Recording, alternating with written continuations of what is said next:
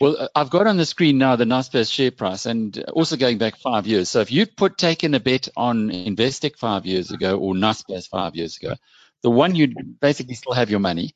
The other one you'd have trebled your investment. And uh, that kind of tells everything, doesn't it? There's a much broader message. You know, this is the digital economy that's growing. I think all that lockdown has done is hastened uh, the emergence of this digital economy was already happening. What you're going to find, and if you go to all markets, if you go to the US, you're going to find similar kinds of trends where you had, and I'm taking this from the, I, I, I actually tweeted a chart yesterday, but I took the heading from something that I'd read in the Financial Times, which was the disruptors versus the disrupted.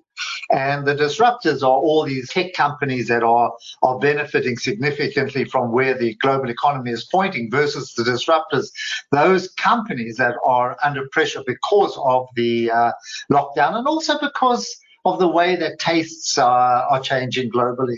This is an excerpt from Biz News Radio. Get the full interview by downloading our free app. Search Biz News Podcasts on the Android or Apple App Store.